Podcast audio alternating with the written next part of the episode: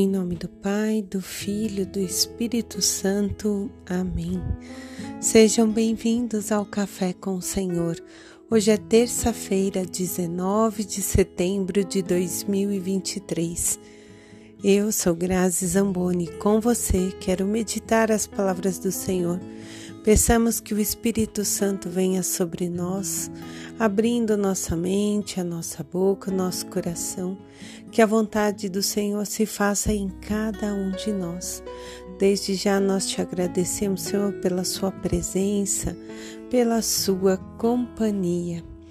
Meus queridos irmãos, hoje nós celebramos o título de Nossa Senhora de La Salete falando um pouquinho dessa aparição de Maria, que foi no ano de 1846, quando ela apareceu a dois pastorzinhos lá na cidade de La Salette, nos Alpes da França, anos após a Revolução Francesa, quando a França estava com a fé debilitada e frágil.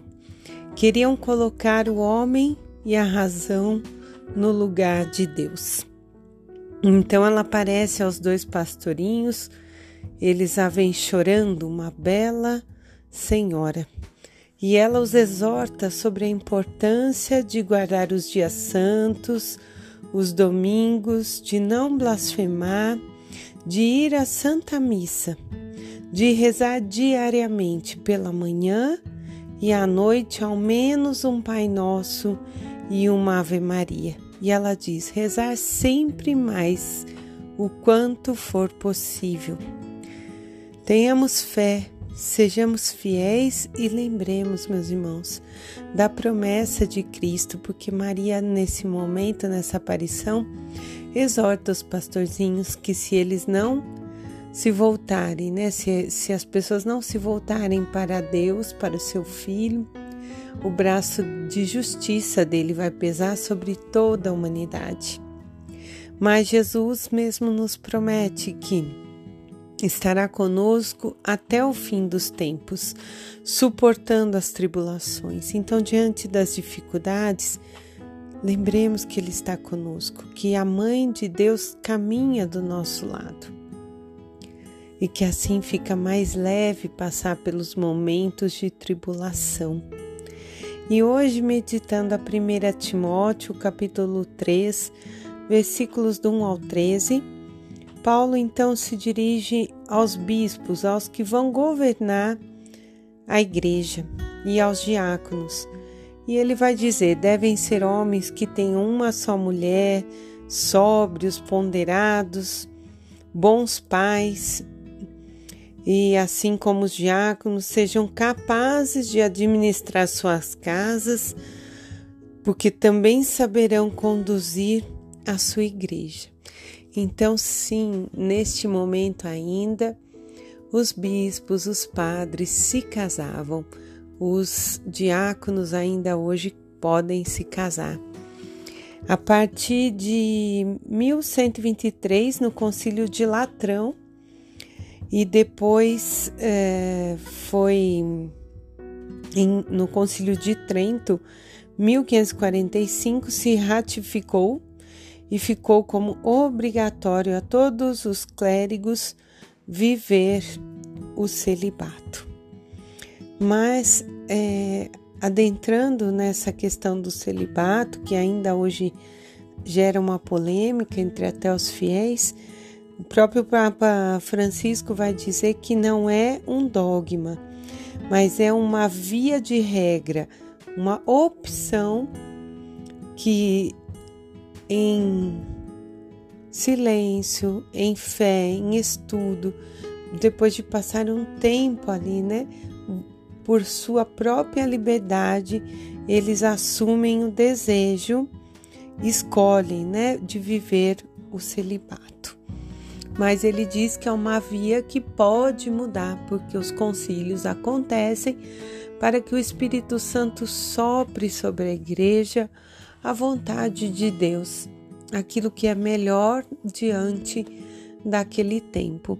Então, quando a palavra traz aqui a questão da orientação que Paulo dá aos bispos e aos diáconos é, continua sendo a mesma, porém hoje eles, por uma via de regra, é, abrem mão do casamento e vivem totalmente o seu amor para o Senhor, para Jesus.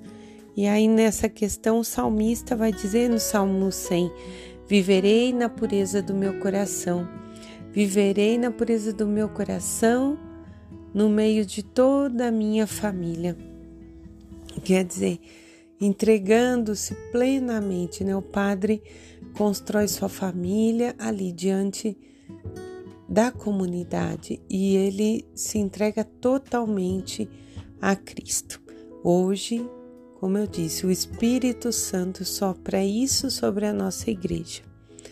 É até que a vontade do Senhor queira será assim, podendo um dia vir a mudar ou não. E o Evangelho de Lucas, no capítulo 7, versículos do 11 ao 17, vai nos dizer que Jesus chegou a uma cidade chamada Naim. Seus discípulos e uma enorme multidão estavam com ele, e ao chegar, eles viram uma viúva que ia sepultar o seu único filho. E diz a palavra que Jesus teve compaixão dela e disse: Não chores. Ele se aproximou, tocou o esquife e os que carregavam pararam. E o morto então sentou-se e antes disso ele disse: Moço, eu te ordeno, levanta-te.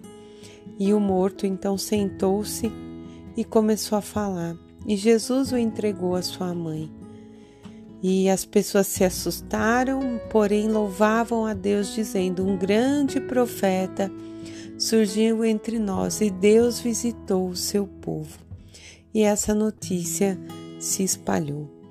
Meus irmãos, nós sabemos que as viúvas eram desprezadas pela sociedade, ficavam à margem, sofriam. E Jesus então tem compaixão dela e restitui a vida que é o nosso bem maior. Ele tem o poder de fazer nova todas as coisas. Ele se aproxima.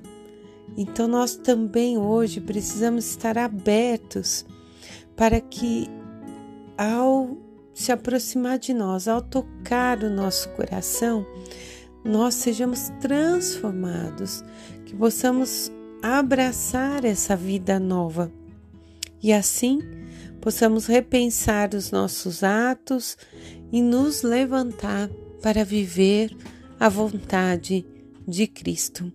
Porque a sua misericórdia se manifesta, se mostra a cada um de nós. Jesus é o Senhor da vida, é Ele que nos convida, é Ele que nos chama para uma vida nova e plena. Qual é a área da sua vida hoje que precisa ser tocada por Jesus. É a sua área de saúde, é o seu trabalho, é a sua vida pessoal, é a sua vida espiritual. Deixe-se tocar. Abra-se à vontade dele que te chama e convida para que você levante-se. Vamos, é tempo.